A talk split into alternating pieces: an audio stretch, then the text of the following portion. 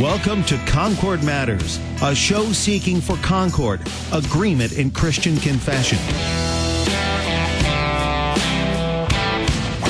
Concord mattered to Jesus and Paul, and so it does to us also. Spend these next 60 minutes as we talk matters of Concord. Concord Matters, a program produced by the Christ centered leader in confessional broadcasting, worldwide KFUO, online at kfuo.org.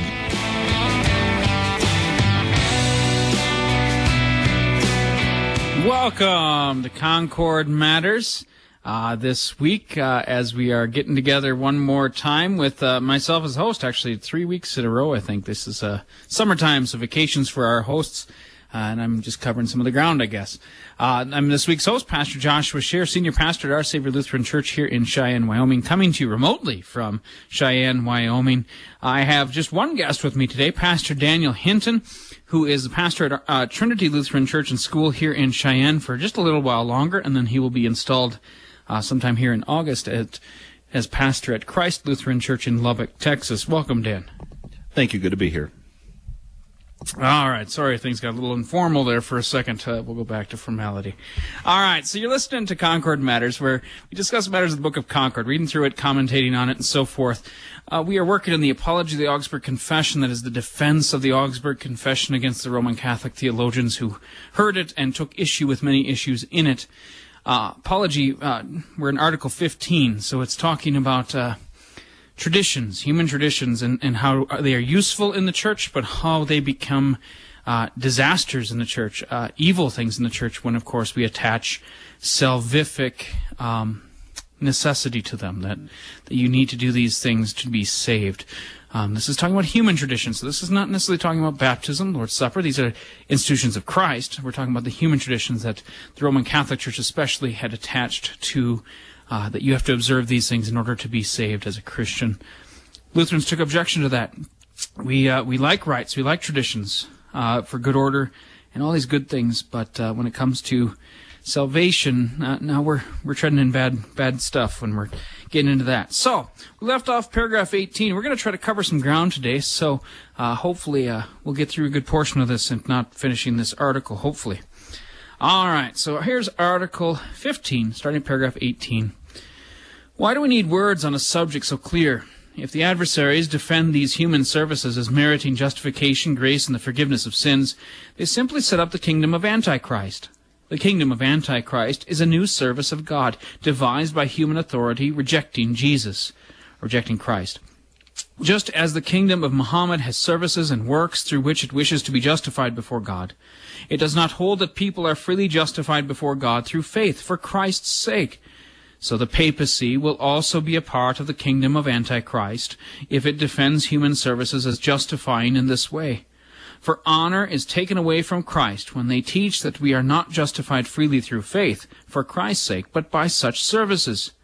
This is especially true when they teach that such services are not only useful for justification, but are also necessary, as they maintain in Article 7. There they condemn us for saying that for the true unity of the church it is not necessary that the rites instituted by human beings should be alike everywhere. Daniel chapter 11 verse 38 indicates that new human services will be the very form and basic principle of the kingdom of Antichrist. He says this, He shall honor the God of fortresses instead of these. A God whom his fathers did not know he shall honor with gold and silver, with precious stones. Here Daniel describes new services because he says that the fathers were ignorant of the God that shall be worshipped. Although the Holy Fathers themselves had both rites and traditions, they did not maintain that these are useful or necessary for justification. They did not cloud over Christ's glory and office, but taught that we are justified by faith for Christ's sake, and not for the sake of these human services.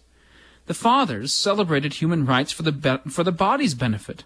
For example, by such rites the people would know at what time they should gather, so that, for the sake of example, all things might be done in order and properly in the churches, and that the common people might receive a sort of training. Distinctions of times and the variety of rites help in reminding the common people. The fathers maintained the rites for these reasons. We also conclude it is proper for these reasons to keep traditions or good customs. We are greatly surprised that the adversaries argue for another design of traditions, that they may merit the forgiveness of sins, grace, or justification. What else is this than to honor God with gold and silver, with precious stones, as Daniel 11:38 says? That is, to hold that God becomes reconciled by a variety in clothing, ornaments, and by similar rites, which are countless in human traditions. All right. So, Pastor Hinton, here we have it. We, we see the introduction now that the kingdom of the Antichrist. This is a this is a Lutheran teaching that the office of the papacy uh, bears all the marks of the Antichrist, and so the kingdom of the Antichrist is there. Uh, the rule of the Antichrist. Here you have it boiled down to just uh, the idea that um, human services meriting justification, grace, and the forgiveness of sins is setting up the kingdom of Antichrist, which is in line with, yes, Second Thessalonians chapter 2, it talks about how the Antichrist will set himself up in Christ's place. That is, he will put himself as the mediator between God and man, the one who dishes out the, the forgiveness. And of course, in the Roman Catholic Church, we have that. So, then it moves on to this idea of Islam and Muhammad. You want to speak just for a little bit about these commonalities we've seen between the papacy and Islam? Well, here I'm, I'm going to defer to uh, one of the fathers of the uh, the Lutheran Church Missouri Synod, Dr. Francis Pieper, uh, who who teaches, and by no means is he the first to teach this, but he teaches it very clearly in uh, in a, in, a, work that, that pastors are taught during seminary called Christian Dogmatics, and he teaches that there are but two religions in the world. There is the religion of the law and the religion of the gospel. Now, to be sure, the the, the true church, the the Christian church uh, the Orthodox teaching does include God's law, but of course there is always the understanding, and um, if, if you've ever read any Lutheran theology anywhere of any kind, you've been told in many and various ways that the law will not save you. Your keeping of the law will not save you. Rites and ceremonies will not save you. Your sacrifices will not save you. Um, anything that has to do with with your work for God will not save you. Your good works will not save you. Your love will not save you. Um, but by no means does this mean that these things are bad. Uh, so the, the Christian church does maintain the teaching of the law, but always, always, always, always with this caveat that the law will not save you. All false religions have in common that in some way the law does save you. In this way, uh, Roman Catholicism, particularly as it becomes identified in the Counter Reformation with the Council of Trent, where it anathematizes the gospel and and sends and and and pretends that um, that anyone who teaches that uh, that man is saved by grace alone through faith alone will be going to hell. That would be uh, your pastors, you Lutherans who are listening. Um, and, and any any false teaching or any any false gospel will have in common this this idea that somehow what you do, whether it's your love, your works, your sacrifices, your rites, uh, will will avail before God as justification. And so this this is something that that Islam and uh, and and uh, Roman Catholicism have in common is the idea that that one's works do merit uh, before God something like justification. I'm obviously not qualified to speak too highly on particularly how Muslims think of justification, but all of the religions of the law have in common that God is somehow appeased, satisfied, impressed with, uh, will account as righteousness your works. And that's true of all false religions, is, is they are all religions of the law in some way or another. Now, the law that they have may be man-made. It may be, you know, kind of a, a, natural law sort of thing. Uh, it may be it, it may even bear some resemblance to God's own law, but it will always have in common that these things save. And this is why uh, Melanchthon speaks. Uh, again, we, we, we, talked last week about how Melanchthon is not usually so um, um, pugnastic when he speaks. He's not usually so fighty when he when he writes and speaks. He's he's very irenic and he's a peacekeeper that sometimes drove Luther to push him a little bit, um, but when he writes this, he's he's not flying off the handle and he's not exaggerating and he's not overstating it. This is of the Antichrist.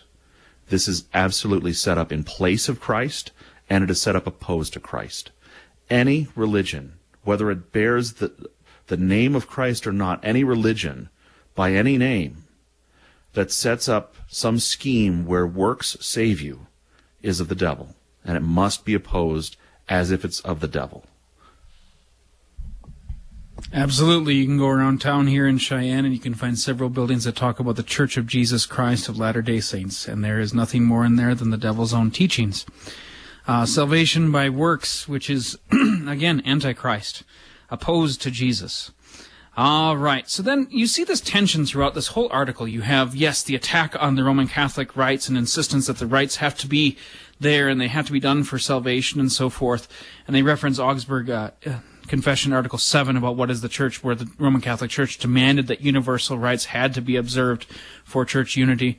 Um, and, and of course implied there is the, the salvation of those in, that's why they had to have them, because that's how people are saved, right? Uh, but here you have the tension in this whole article. You have on the one side attacking these this you know this antichrist notion that these rites save, and then on the other side you have the antinomian faction, which is then oh well oh good so we, we don't have to have rites the same. Excellent, I can do whatever I want. We can do whatever we want, whenever we want, wherever we want. We're free. And of course, against that, you always have this tension then that we see in paragraph 20 uh, where they describe the fathers and, and, and how the fathers celebrate human rites. Again, this is a note that from Melanchthon, for the Lutherans, we, we try to be the, the church Catholic. As in, this is, we're trying to be part of the church of all time. Not Roman Catholic, but the church Catholic. And so you see here the reference to the fathers. These would be the, the early church fathers. And it says, you know, they celebrate human rites for the body's benefit. They use examples like what time they would gather Right? Can you imagine if your church never had a standard service time? That each week it varied based upon whatever the pastor wanted to do? Like, yeah, you know what? Um, this Sunday I'm busy, so let's just do a Monday at 6 p.m. How about that? Oh, uh, yeah, let's change that to Tuesday about 2.30 in the afternoon. Um, this would be bad, right? It's, it's harmful to Christians who need to know when to gather and and that's the that I mean everybody jokes about you know having to come together at the same times, people having the same pews and things like that, but we're commending that right here about this is a good thing that has happened. Uh, you know that that order and and properly training that there's a sort of training for common people. Uh, that's that's most of us, by the way, are common people.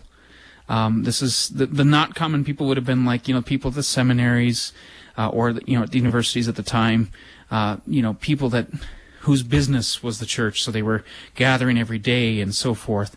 Uh, but for the common people, it was once a week, and you would gather at right times and so forth. And you have these things for training, um, for for rites to help in reminding the common people. Ah, reminding. That sounds like repetition. Which, of course, is why we have the rites in the liturgy we do. Um, reminding, training.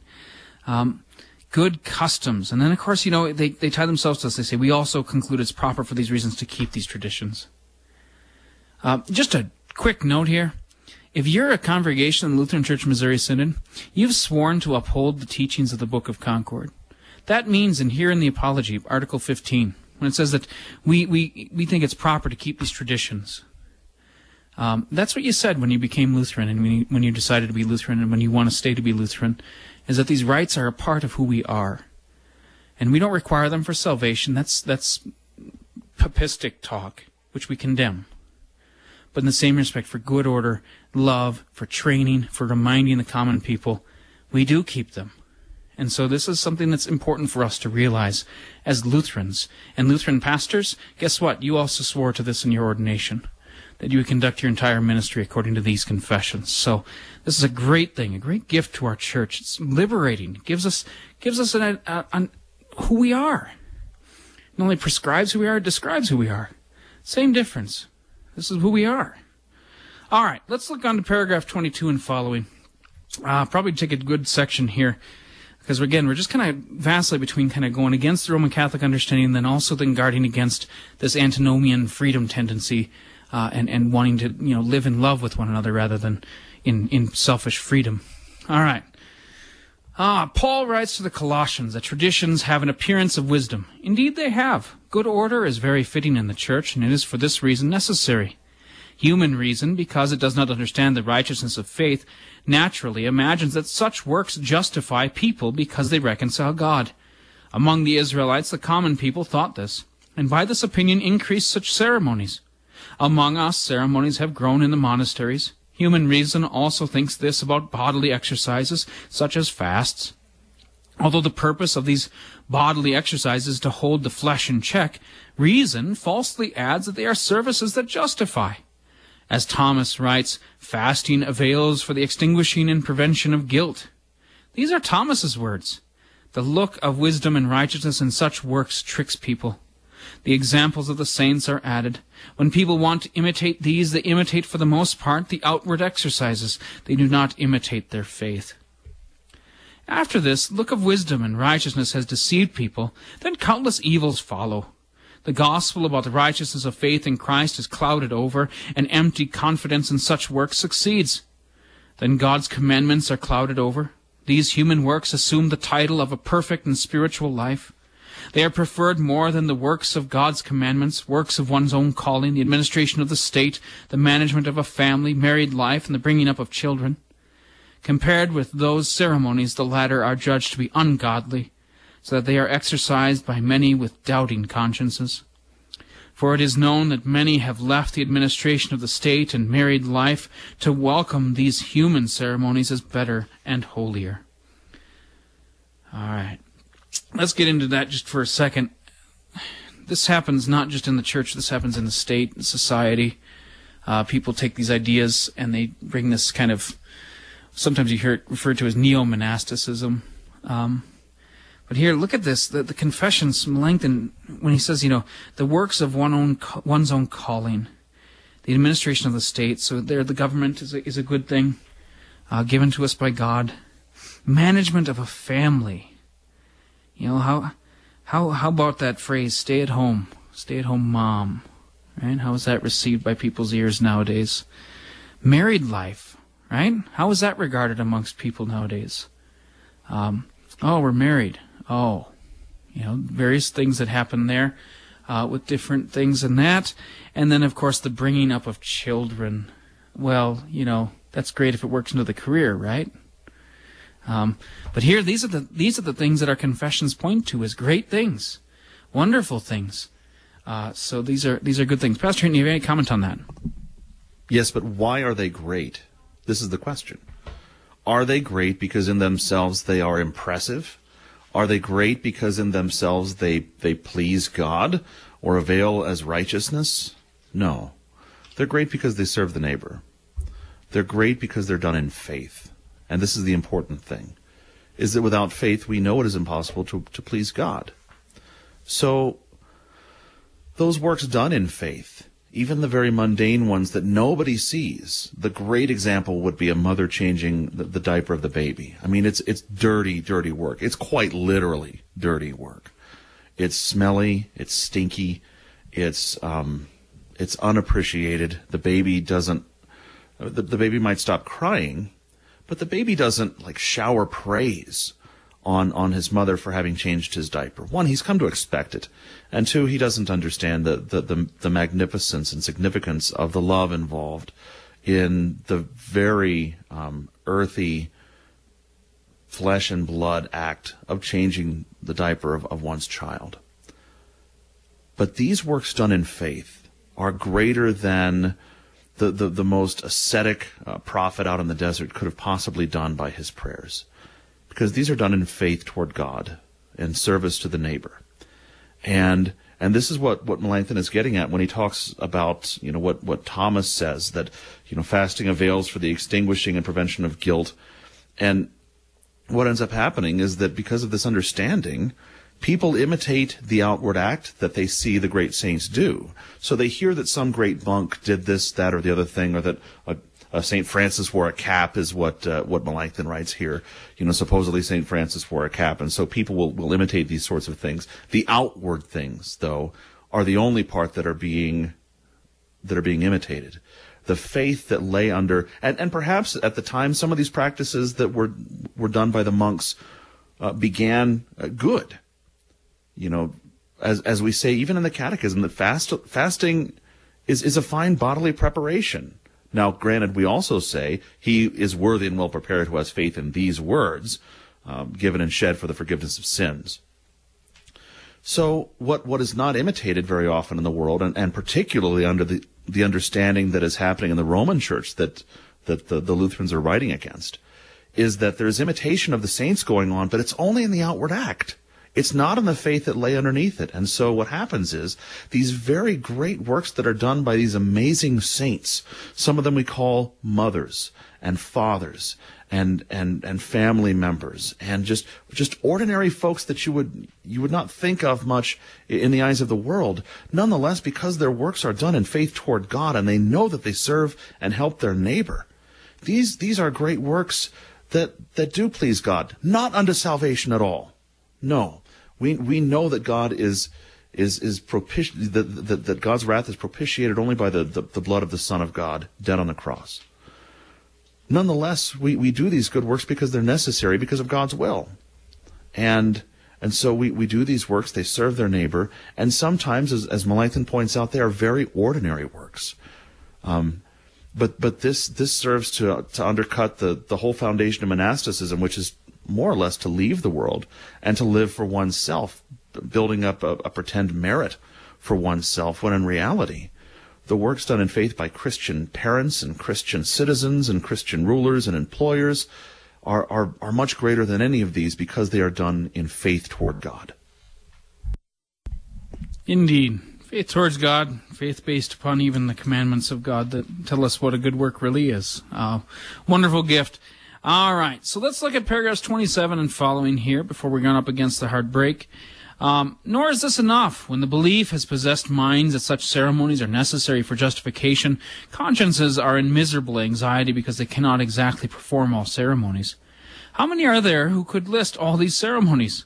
They are immense books, indeed whole libraries containing not a syllable about Christ, about faith in Christ, about the good works of one's own calling.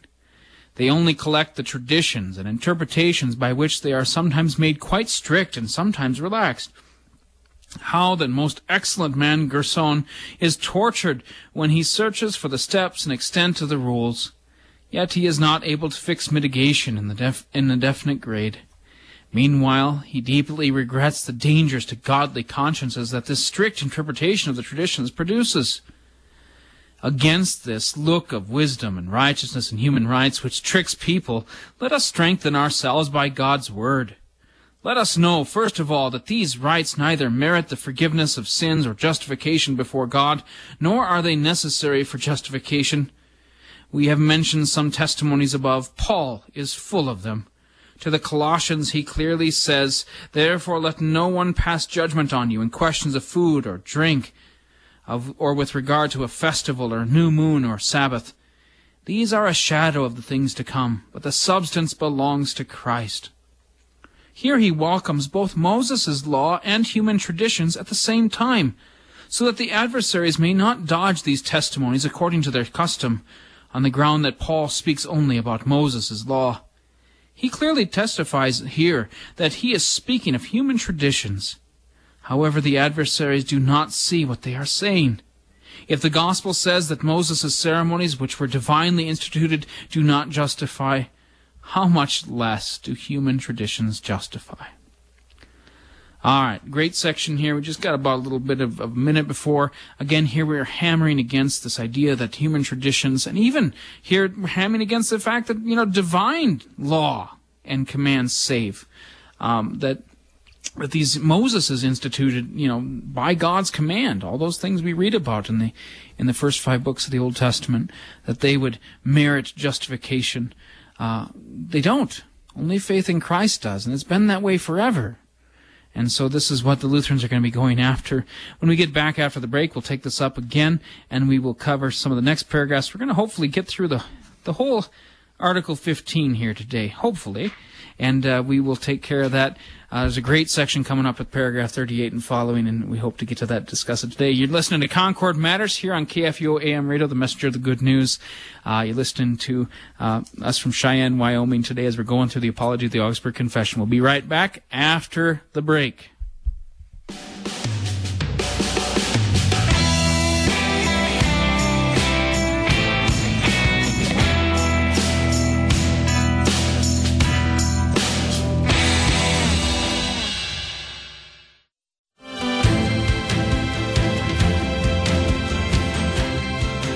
Tuesday on Issues Etc., we'll have Pastor Tom Baker lead us in a Sunday school lesson on Jesus teaching about forgiveness in Matthew chapter 18.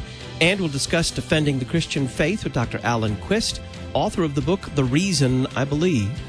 Issues Etc. live weekday afternoons from 3 to 5 on KFUO.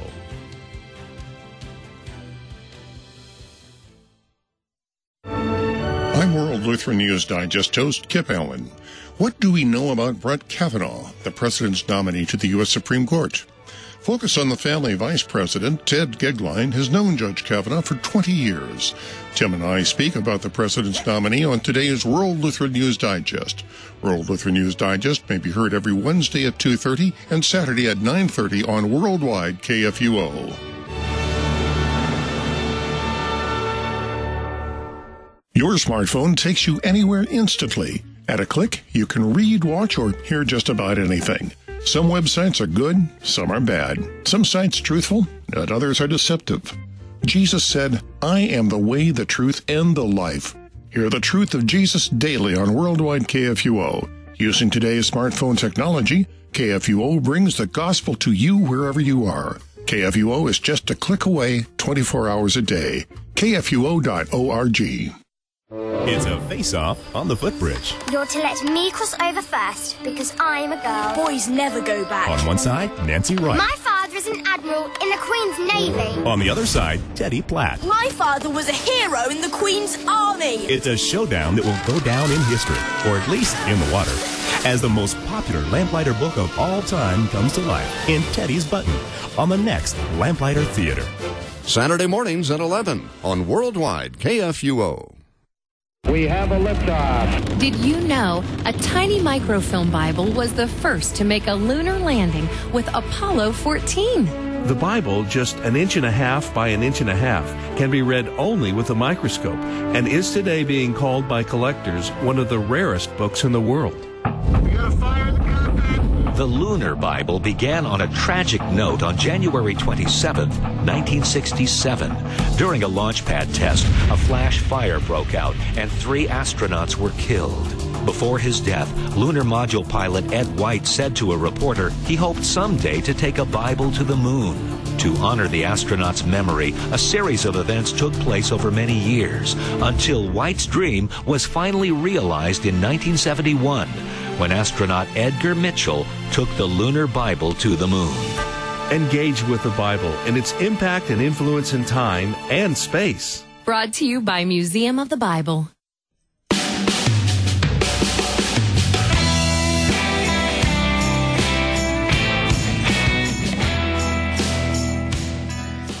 Welcome back to Concord Matters here on KFUO AM Radio, the messenger of the good news. I am this week's host, Pastor Joshua Scheer, Senior Pastor, Our Savior Lutheran Church, coming to you live from Cheyenne, Wyoming. My guest today is Pastor Dan Hinton, uh, who's pastor at Trinity Lutheran Church here in Cheyenne, also soon to be pastor at Christ Lutheran Church in Lubbock, Texas. All right, we went off to the break, and we were just again seeing all the ways in which Melanchthon here is going after the idea that traditions save. He's not going after traditions. He's going after the idea that traditions justify, that the observing of the tradition itself is a salvific work, which is a fundamental teaching of the Roman Catholic Church. And it's also one of the things they came after the Lutherans for, that Lutherans uh, don't believe these things. In fact, we have traditions and we keep to them for, for very good reasons good order, love, training, all these good things, uh, but not for salvation reasons. And so we've we've covered that. We'll pick up at paragraph 31 here in Article 15 of the Apology of the Augsburg Confession. Neither do the bishops, bishops have the power to institute services as though they justified or were necessary for justification. Yes, the apostles say, Why are you putting God to the test by placing a yoke, and so forth, where Peter declares this effort to burden the church a great sin. Paul forbids the Galatians do not, do not submit again to a yoke of slavery. Therefore, it is the will of the apostles that this freedom remain in the church, that no services of the law or of traditions be considered necessary, just as ceremonies were necessary for a time in the law, lest the righteousness of faith be clouded over. This would be the case if people judged that these services merited justification or are necessary for justification. Many seek various mitigations and traditions uh, to heal consciences, yet they do not find any sure steps by which to free consciences from these chains. Just as Alexander solved the Gordian knot once for all by cutting it with his sword when he could not disentangle it, so the apostles free consciences from traditions once for all, especially if they are taught to merit justification. The apostles drive us to oppose this doctrine by teaching and examples. They drive us to teach that traditions do not justify, that they are not necessary for justification, and that no one should invent or receive traditions with the opinion that they merit justification. Then, even if anyone should celebrate them, let them be celebrated as civil customs without superstition, just as soldiers are clothed in one way and scholars in another without superstition. The apostles violate traditions and are excused by Christ. The example was shown to the Pharisees that these services do not benefit. If our people neglect some traditions that are of little help, they are now excused well enough when these are required as though they merit justification, for such an opinion regarding traditions is ungodly. All right, so we've heard the phrase antichrist. We've used the phrase uh, evil. Here you have ungodly. Uh, you you've got you know that the they're they're using the reason and wisdom of the world and so forth. All these reasons are why these traditions, rites, ceremonies do not merit justification. But that's the issue, not the issue of the rites and ceremonies. This is a key distinction to keep making because we are constantly making the problem with this of, oh, the traditions are the problem. No, it's the teaching or the trust in the traditions to merit salvation or justification in this case, as we're, as we're using the language of the confessions. So, um, let's move into this, this meaty section of paragraph 38 and following. Uh, so I'll read that, and then I think Pastor Hinton and I are going to probably have a lengthy discussion for the remainder of the show, I'm guessing. We cheerfully maintain the tr- old traditions made in the church for the sake of usefulness and peace. We interpret them in a more moderate way and reject the opinion that holds they justify. Our enemies falsely accuse us of setting aside good ordinances and church discipline we can truly declare that the public form of the churches is more fitting with us than with the adversaries. If anyone will consider it in the right way, we conform to the canons more closely than the adversaries. Among the adversaries, unwilling celebrants and those hired for pay, and very frequently only for pay, celebrate the masses. They sing psalms, not that they may learn or pray, but for the sake of the service, as though this work were a service, or at least for the sake of the reward. Among us, many use the Lord's Supper every Lord's Day. They do so after they have been first instructed, examined, and absolved. The children sing psalms in order that they may learn. The people also sing so that they may either learn or pray. Among the adversaries there is no catechizing of the children whatever, about which even the canons give commands. Among us, the pastors and ministers of the churches are encouraged publicly to instruct and hear the youth. This ceremony produces the best fruit. Among the adversaries in many regions, no sermons are delivered during the entire year except during Lent. Yet the chief service of God is to preach the gospel. When the adversaries do preach, they speak of human traditions, of the worship of saints and similar trifles, which the people justly hate. Therefore they are Im- imminent, immediately deserted in the beginning after the reading of the gospel text. A few better ones begin now to speak of good works, but about the righteousness of faith, faith in Christ, and the comfort of consciences, they say nothing. Indeed, this most wholesome part of the gospel they rail at with their reproaches.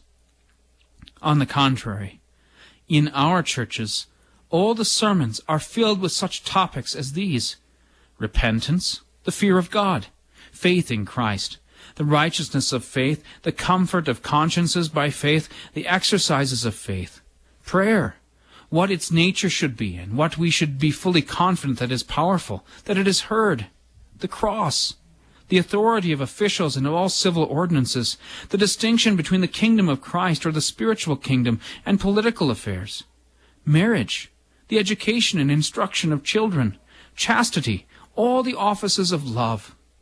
From this condition of the churches, it may be determined that we earnestly keep church discipline, godly ceremonies, and good church customs. All right, Pastor Hinton. So we have this general statement made at the beginning, and then we have these comparisons between what's happening in Roman Catholic parishes, that is congregations, and then also then Lutheran congregations. What's happening actually in these parishes? Uh, a little description here of, of what uh, what Reformation life in Europe was looking like. Uh, we'll just open it up for you. Start give a comment on some of this stuff. Yeah, th- this is magnificent. This is magnificent stuff. It all is, of course, but um, but this is magnificently magnificent. It's doubly magnificent.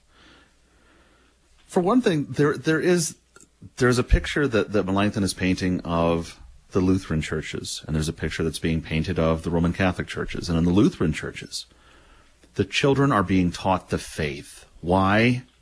Because salvation is by faith alone. That's Lutheran. I can't find it in the Latin, so I'm going to assume it's in the German. And the German here in uh, in these paragraphs is much longer than the Latin, so I'm going to assume that there's more there. But but Melanchthon makes this side note. I'm assuming in the in the German that uh, that the Roman Catholics have a name they call for preaching that actually consoles the conscience. You know what they give that name? Lutheran. That's what they call it. They sneer at it. We Lutherans should not be ashamed of that at all. And for that same reason, we shouldn't be ashamed of the name Lutheran either. We should be joyfully Lutheran, as a matter of fact. Which, it should give us great joy and pleasure to suffer the scorn of evil, wicked men who follow the Antichrist and call the preaching of the true gospel, which is alone able to save souls and, and, and salve the wounded conscience. And they call it Lutheran. We should joy to be, to be called that. If that's what I'm going to be called, great. That's, that's magnificent. And, and Melanchthon here is, is, is contrasting two churches. One in which the children are taught the faith, that they may have faith, and the other where there's a lot of pretty ceremonies going on. I'm sure there's lots of all kinds of cool artwork and vestments and chanting and everything else. Those things are fine, but what's missing is faith. There's no faith behind any of it. In which case, doesn't matter how pretty it is. If there's no faith there, there's no gospel of Jesus Christ, then all of it is for nothing. And it's, it's more than nothing, it's flat out wicked. In the Lutheran churches, the children are being taught, the faith is being preached, the, the, the Lutheran understanding of the gospel, that it actually salves the conscience uh, and, and, and provides the forgiveness of sins. This is being proclaimed purely from our pulpits. And that's still true today. It still is in Lutheran churches. And then at the very end, Melanchthon goes into a discussion of um, of what's going on, and at the very end he concludes from this condition of the churches, that is, the the Church of Rome with its empty ceremony, and the Church of the Lutherans, that is, the churches of, of the Augsburg Confession, which yes still maintain the ceremony, but also and most importantly maintain the teaching of the pure gospel of Jesus Christ for the salvation of sinners. Melanchthon concludes, it may be judged that we diligently maintain church discipline and godly ceremonies and good church customs. He's anticipating, and, and, and at this point in history, he's beginning to encounter some of it, and, and the rest of the Lutherans are as well. But as this is kind of the, the Reformation in microcosm, where we, we start hitting Rome hard, we Lutherans, we hit Rome hard, for their works righteousness. And then, freed of works righteousness, now the spirit of antinomianism rises up, and people say, Oh, I'm free. I'm free from having to do works to save myself. True, entirely true. But then, they use that freedom in a wicked way to abolish ceremonies that were there for good order. As Pastor Scheer said, one really simple human custom is what time you have church. Could you imagine as, as he said, a, a, a congregation where you didn't have church at a set time, it would be chaotic. And worse than chaotic, worse than just not knowing, you would also be ne- neglecting the discipline that comes along with it, the discipline of the soul and the mortification of the flesh. And the most important thing, you would be loveless toward the neighbor because now you've thrown your neighbor into chaos and you've upset his uh, his spiritual disciplines by which he comes to know the gospel of Jesus Christ. And therefore he concludes, and as Pastor Scheer mentioned, for all of you who are members of Lutheran Church Missouri Synod congregations or are pastors of the Lutheran Church Missouri Synod, the pastors and congregations of this synod have sworn, have vowed before God himself that this is our confession from this condition of the churches, it may be judged that we diligently maintain church discipline and godly ceremonies and church customs. This is our confession. Absolutely, and uh, and this is the thing. I mean, you, you talk about joyfully Lutheran. We cheerfully maintain the old traditions made in the church for the sake of usefulness and peace. Cheerfully, yeah. Um, the, the, the whole joy and, and, cheerful and so forth does not belong to those who would just be happy and clap and so forth. Uh, this is no. This is part of our, our identity as Lutherans, being being joyfully Lutheran, that is fully Lutheran, and the joy that that produces, because of course it's true joy from the gospel that we have this this great treasure, and it frees us to actually submit to good order. And so this is great. You have uh, the the Lord's Supper being used every Lord's Day, so Sunday worship is established, and we have communion offered there. And then that uh, children are brought forward and they receive communion after they've been instructed, examined, absolved. So there's some catechesis that goes on, examination, and then absolution. That is, they're partaking in, in confession and absolution. Uh, great stuff. The, the children sing psalms so they can learn. And then people sing. And they sing so that they either learn or pray. Yeah, the Lutherans are the singing church. Well, why do we sing? Because we like to sing? Well, it's glad I'm glad when people like to sing, but we sing why? Because it's that we would learn or pray. And of course, if you look at the, the old Lutheran hymns, you'll find that they are, are great for A, teaching, and B, praying. And so uh, your hymnal becomes a prayer book and a teaching book real quick um, when you start to understand the hymns that we have and the great treasure we have there. Then you see here just this comparison, right?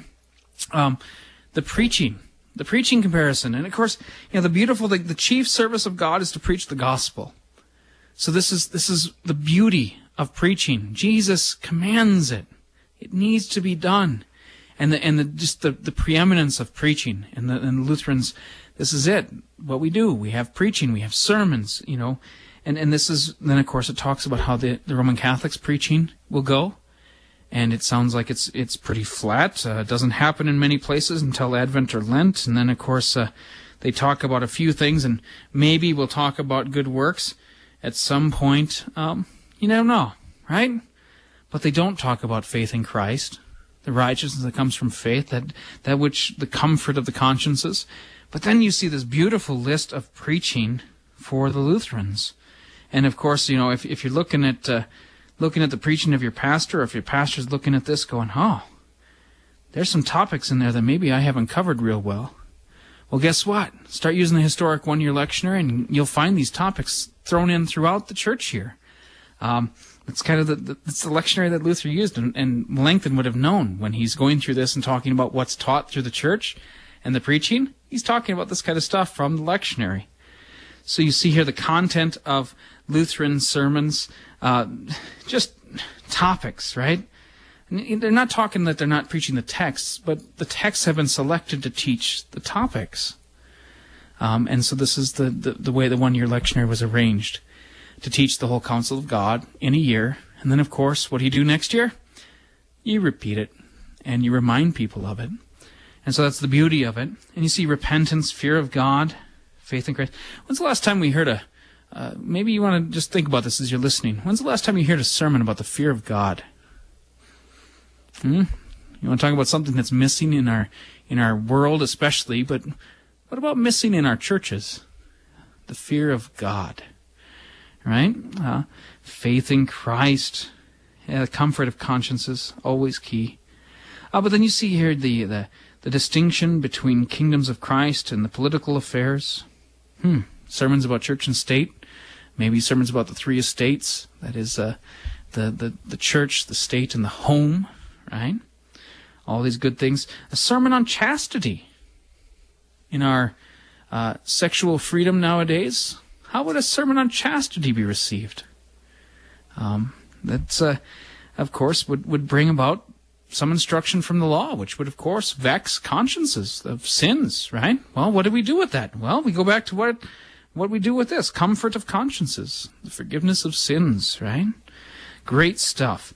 All right, so let's look at uh, paragraph 45 and following. We teach this about the putting to death of the flesh and discipline of the body. Just as the confession states, a true and not a false putting to death, mortification, happens through the cross and troubles by which God exercises us. In them we must obey God's will, as Paul says, present your bodies as a living sacrifice. They are the spiritual exercises of fear and faith. In addition to this putting to death, which happens through the cross, there is also a necessary voluntary exercise. Christ says, But watch yourselves, lest your hearts be weighed down with dissipation. And Paul says, I discipline my body and keep it under control, and so on. These exercises are to be accepted not because they are services that justify, but because they are assumed to control the flesh. Should overindulgence overpower us and make us secure and unconcerned? This results in people indulging and obeying the tendencies of the flesh. This effort at mortification should be constant because it is God's permanent command. The required order of certain meats and times does nothing towards controlling the flesh, for it is more, more overflowing and costly than other feasts. Not even the adversaries obey the order given in the canons. This topic about traditions contains many and different controversial questions. We have actually experienced that traditions are truly traps of consciences. When traditions are required as necessary, they torture in terrible ways the conscience, leaving out any ceremony. The repeal of ceremonies has its own evils and its own questions. But we have an easy and plain case because the adversaries condemn us for teaching that human traditions do not merit the forgiveness of sins. Likewise, the adversaries require universal traditions, as they call them, as necessary for justification. Here we have Paul as a constant champion, who argues everywhere that these ceremonies neither justify nor are they necessary additions to the righteousness of faith. Still, we teach that freedom should be so controlled that the inexperienced may not be offended, and because of freedom's abuse, may not become more opposed to the true doctrine of the gospel. Nothing in customary rites should be changed without a reasonable cause. So to nurture unity, old customs that can be kept without sin or great inconvenience should be kept. In this very assembly we have shown well enough that for love's sake we do not refuse to keep adiaphora with others, even though they may be burdensome. We have judged that such public unity, which could indeed be produced without offending consciences, should be preferred. We shall speak about this entire subject later when we present on vows and church authority. All right, so ends Article 15 of the Apology of the Augsburg Confession. All right, mortification of the flesh, Pastor, and you talked about this a little bit ago. We're running a little bit short on time, so we've got to make some quick answers here. Mortification of the flesh, discipline of the body. Um, what's what's this about troubles, cross and troubles, which God exercises us? Uh, so so the tough times in life sometimes are given to us by God, right? Yes, they are. Some sometimes troubles are, are, are, are come to us uh, by God, not not merely allowing them to happen, but even sometimes sending them. And the reason, the reason that God permits us to suffer is that that in suffering we learn to trust in Him and in Him alone. This is a first commandment thing. This is how He teaches us to have faith in Him. Um, Jesus warns those who are self-satisfied. We might use the word rich but those who are self satisfied, those who don't think they need anything from God, that it is extraordinarily difficult for them to enter the kingdom of heaven. Well, those who believe they need nothing from God have no need for a Savior. And those who have no need for a Savior will not trust in Christ as their salvation from sin and death. So the Lord often sends uh, suffering for his saints, not because he hates them. No, that's the theology of glory. No, he, he, he will often either allow or sometimes send suffering in order to teach us to trust in him for all good things. And, and he has promised an end to all suffering, but he's not promised an end to suffering in this world. And so as, as we go through this world, as we do suffer and, and we, we struggle, um, we're not, we're not reinventing the, the Christian faith or the exercises of the Christian faith. These traditions help us to mortify the flesh, to put the flesh to death. That is to say, that old Adam in us that wants to sin and rebel against God, and and and in in this context especially, to have his own way, to insist on his own way, even. Um, we we put that old Adam to death for the sake of love, and and I think that that many times when these words are heard, they don't hear anything about the love, but it's precisely for the sake of love that that we keep these old ceremonies. And again, as I've said. Um, Lutheran pastors and Lutheran congregations have sworn that this is their confession, that for the sake of love, they will not change the, the received ceremonies of the church, um, provided they don't obscure the gospel. Um, you don't you don't have a you, you, you don't have this um, this visionary sort of pastor come in and say, well, I, I think that that having Christmas on December 25th um, is not necessary for faith, which is true. It's not necessary for justification, also true. Therefore, uh, maybe we'll have it in June instead. Well, that's horrible. That that that ruins everyone's uh, discipline of the church year. That um, that that teaches them to to think of and observe the life of Christ uh, over the course of the year, and that's that's a beloved tradition uh, among us Lutherans. And likewise, you could imagine uh, some visionary pastor coming in and, and uh, messing with the ceremonies and the rites of the church for the same reason because he thinks he can do better. Well, that's also to be avoided. Yeah, I mean, and and the beautiful thing here about this mortification being tied in with the ceremonies is, uh, nowadays we we we have almost the opposite attitude that no, I like this, and so I'm going to do this. I like it this way. I like it. You know, how, notice how much the the language of worship gets wrapped up in preference now. That's actually what this is condemning. We're to mortify that aspect of our flesh uh, that that aspect that you know, oh, I really like it this way. That way really uh, makes me feel good. No, it's actually saying the exact opposite. No, we're going to condemn the understanding that these things save, but then we're also going to condemn you wanting to run things by your own feelings. Um, that that no, we keep these things as they are. In fact, that paragraph 51 is just gorgeous. How it says, you know, we teach freedom should be so controlled, and the experienced may not be offended because of freedom's abuse. They even go on to say that that that they, they want to keep these things even though they might be burdensome. That, oh, I know that this is maybe not always the greatest way it's done, but and it might be a little harder to do it this way than another way, but for the sake of our unity together, let's just keep doing it this way. Boy, if that attitude and that mindset could return, uh, that is, if love could return, uh, how how well off we would be as a church uh, and and all these little wars, worship wars, and everything else we have uh, would dissipate under love, true love, not selfish love, not the love that claims rights and so forth. All right. So, all right. You've been listening to KFUO AM radio. We are coming to the end of our show. We have covered the Apology of the Augsburg Confession, the 15th article on human traditions. They do not save. But yet, we are not to use our freedom to do whatever we want. We're to, we're to follow these things for the sake of good order, discipline, training, uh, showing love, unity amongst all of our churches. What a wonderful blessing these rites and ceremonies we have have been given to us so we can cheerfully maintain these old traditions, not to save us, but because they're good for us and they and they are uh, wonderful gifts from those who came before us, uh, and and wonderful things to keep on to for for all kinds of good reasons. Um, yeah, so. Go to church. Hopefully, you find a church that has the old traditional rites and ceremonies. Those are good for us. As Lutherans, that's what we confess we're going to use.